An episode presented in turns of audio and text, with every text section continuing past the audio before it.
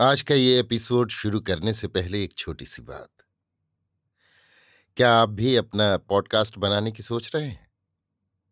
तो anchor try कीजिए। ये पॉडकास्ट बनाने का सबसे आसान तरीका है। नंबर एक, ये फ्री है। नंबर दो, इसमें कई सारे ऐसे टूल्स हैं जो आपको अपने फ़ोन और कंप्यूटर पर रिकॉर्ड और एडिट करने की फैसिलिटी देते हैं। नंबर तीन आप अपने पॉडकास्ट को डिस्ट्रीब्यूट भी कर सकते हैं, जिससे इसे स्पॉटिफाई और दूसरे प्लेटफॉर्म पर सुना जा सके।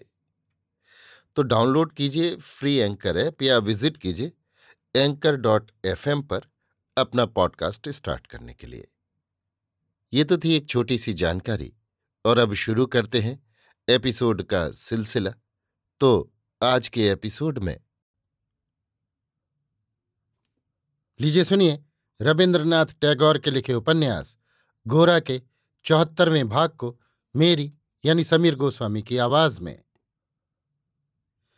गोरा ने कहा, नहीं, कल नहीं, आज ही से मेरा प्राश्चित आरंभ हो गया है। कल जो आग जलेगी, उससे बड़ी आग आज जल रही है। अपने नए जीवन के आरंभ में मुझे कोई बहुत बड़ी आहुति देनी होगी, इसीलिए विधाता ने मेरे मन में इतनी बड़ी, इतनी प्रबल आकांक्षा जगा दी थी। नहीं तो ऐसी अनोखी बात क्यों हुई होती? मैं कहाँ, किस क्षेत्र में था? उन लोगों से मेरे मिलने की कोई लौकिक संभावना न थी, और ऐसे विरुद्ध स्वभावों का मिलन भी दुनिया में साधारणतया कहाँ होता है? फिर इसकी तो कल्पना भी कौन कर सकता है कि उस मिलन से मुझे जैसे उदासीन के चित्त में इतनी बड़ी, इतनी दुर्दम आकांक्षा जाग उठेगी। ठीक आज के लिए ही मुझे इस आकांक्षा की ज़रूरत थी। आज तक मैंने देश को जो कुछ दिया है, वो सब बड़ी आसानी से ही दे सकता हूँ। ऐसा कोई दावा नहीं करना पड़ा, जिसे देते मुझे कोई तकलीफ़ हुई हो। मैं सोच ही नहीं पाता था कि देश के लिए किसी चीज़ का त्याग करने में लोग कंजूसी क्यों करते हैं। लेकिन महायज्ञ ऐसे सहज दान से नहीं पूरा होता। उसके लिए दुख ही चाहिए। धमनी काट कर रक्त दान करके ही मुझे नए जीवन में नया जन्म लेना होगा। कल सवेरे लोगों के सामने मेरा लौकिक प्राश्चित होगा। उससे एक रात पहले ही मेरे जीवन विधाता आकर मेरा द्वार खटखटा रहे हैं। अपने अंतर के भीतर ही अंतरतम प्राश्चित किए बिना कल मैं क्या शुद्धि ग्रहण करूँगा?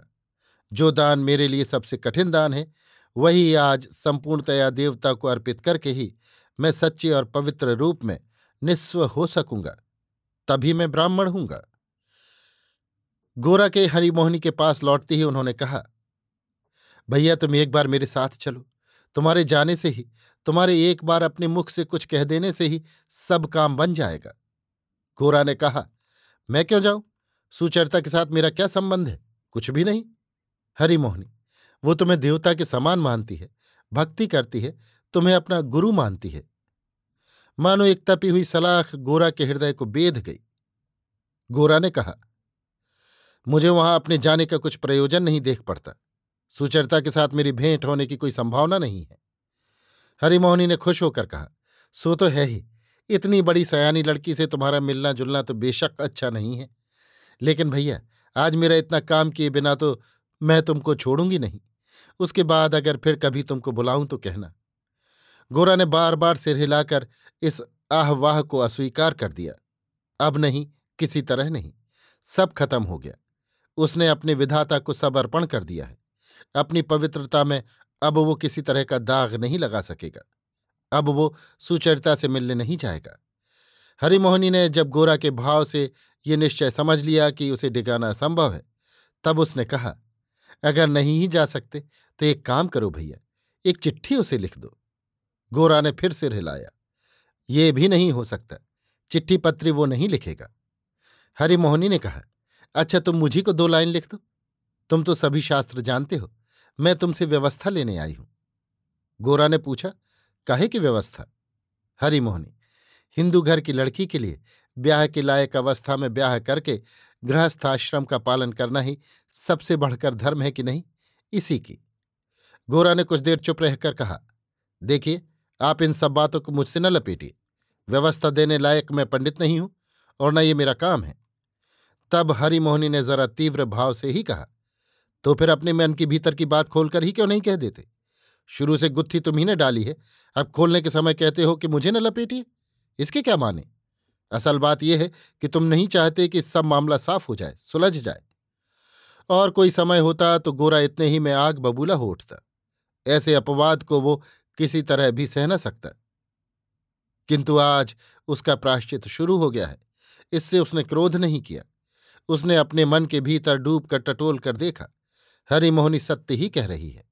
वो सुचरिता के साथ अपने बड़े बंधन को काटने के लिए अवश्य निर्मम हो उठा है किंतु एक सूक्ष्म सूत्र को जैसे उसने देख ही नहीं पाया, इस तरह वो बनाए रखना चाहता है। वो सुचरिता के साथ संबंध का अब भी संपूर्ण रूप से त्याग नहीं कर सका। किंतु कृपणता दूर ही करनी होगी। एक हाथ से दान करके दूसरी हाथ से उसे पकड़े रहने से काम नहीं चलेगा। उसने उसी समय कागज़ निकालकर खूब ज़ोर के साथ बड़े बड़े अक्षरों में लिखा कि विवाह ही नारी के जीवन की साधना का मार्ग है। गृहस्थ धर्म ही उसका प्रधान धर्म है। ये विवाह इच्छा पूर्ति के लिए नहीं, कल्याण साधना के लिए है।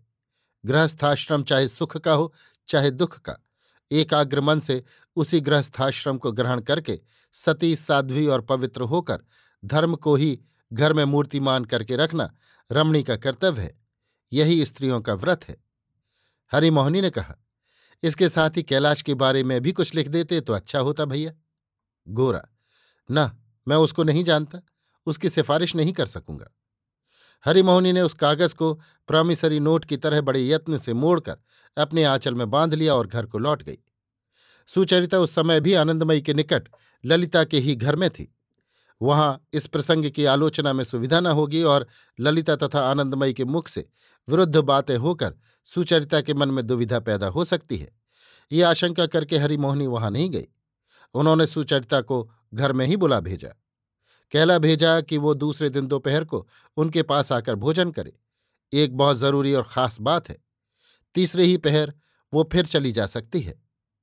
दूसरे दिन दोपहर को सुचरिता अपना मन कठिन करके ही आकर उपस्थित हुई। वो जानती थी कि मौसी उससे ब्याह की बात ही फिर और किसी प्रकार से कहेंगी। उसका ये दृढ़ संकल्प था कि आज वो बहुत कड़ी जबान देकर इस प्रसंग को आज ही एकदम खत्म कर देगी। सुचरिता का भोजन समाप्त हो जाने पर हरिमोहनी ने कहा, कल संध्या के समय मैं तुम्हारे गुरु के घर गई थी। सुचरिता का अंतकरण कुंठित हो गया। मौसी फिर क्या गोरा की कोई बात उठाकर उसका अपमान कर आई है? हरिमोहनी ने कहा, डरो नहीं राधा रानी। मैं उनके साथ लड़ने भिड़ने नहीं गई थी। अकेली थी। सोचा जाऊँ, उनके पास दो चार अच्छी बातें सुनाओ बातों ही बातों में तुम्हारा ज़िक्र खड़ा हुआ। मैंने देखा उनकी भी वही राय है। स्त्री जाति का बहुत दिन कुंवारी रहना, वो भी अच्छा नहीं बताते। वो कहते हैं, शास्त्र के मत से वो अधर्म है। वो साहब लोगों के यहाँ चल सकती है, हिंदू के यहाँ नहीं। मैंने उनसे अपने कैलाश के संबंध की बात भी खोलकर कही थी। मैंने देखा गौरमोहन बाबू बेशक ज्ञानी आदमी है। लज्जा और अप्रिय प्रसंग उठने में, कष्ट से सुचरिता जैसे मरी जा रही थी।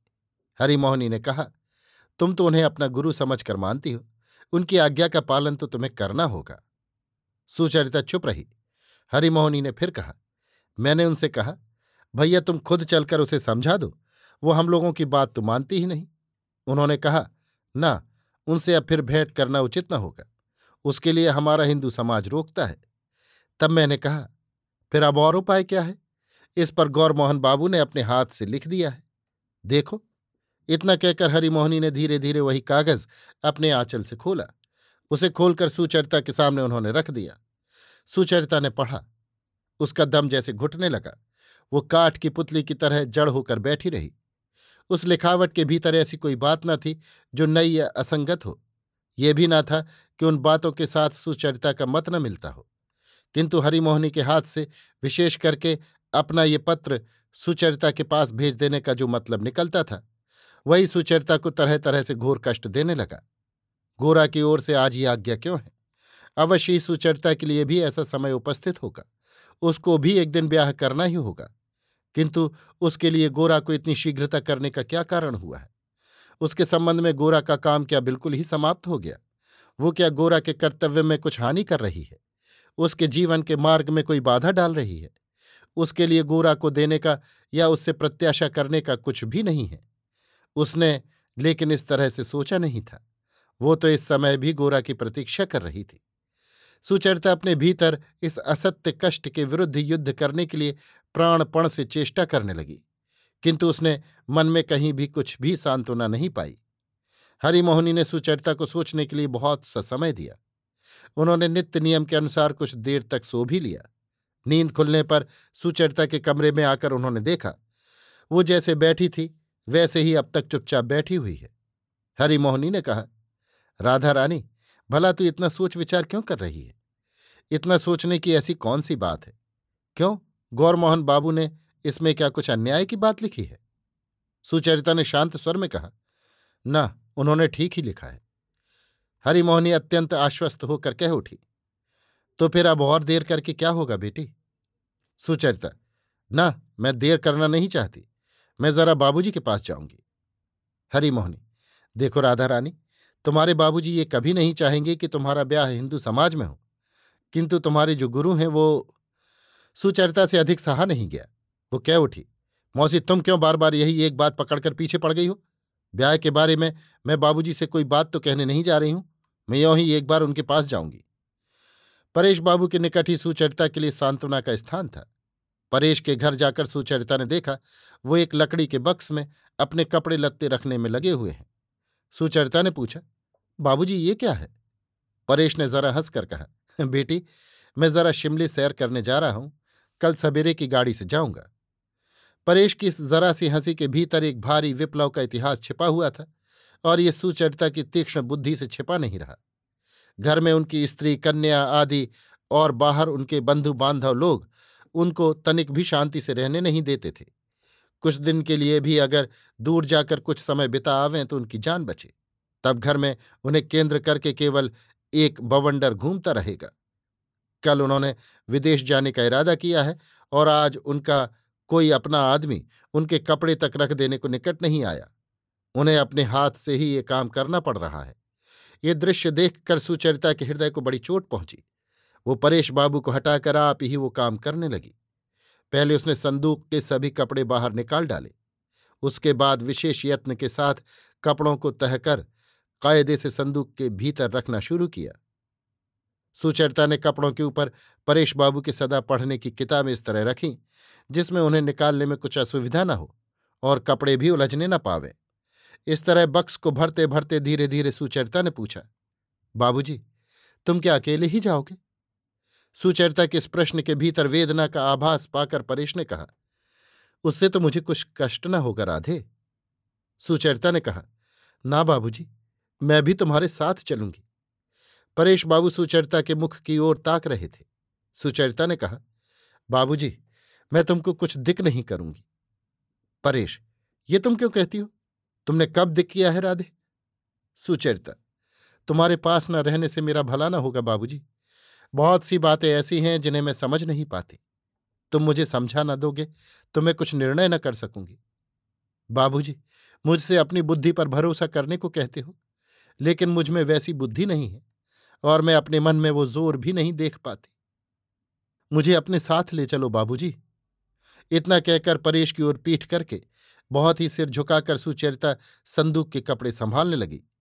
उसकी आँखों से टप टप करके आँसू गिरने लगे। अभी आप सुन रहे थे रविन्द्रनाथ टैगोर के लिखे उपन्यास, गोरा के चौहत्तरवें भाग को मेरी यानी समीर गोस्वामी की आवाज़ में।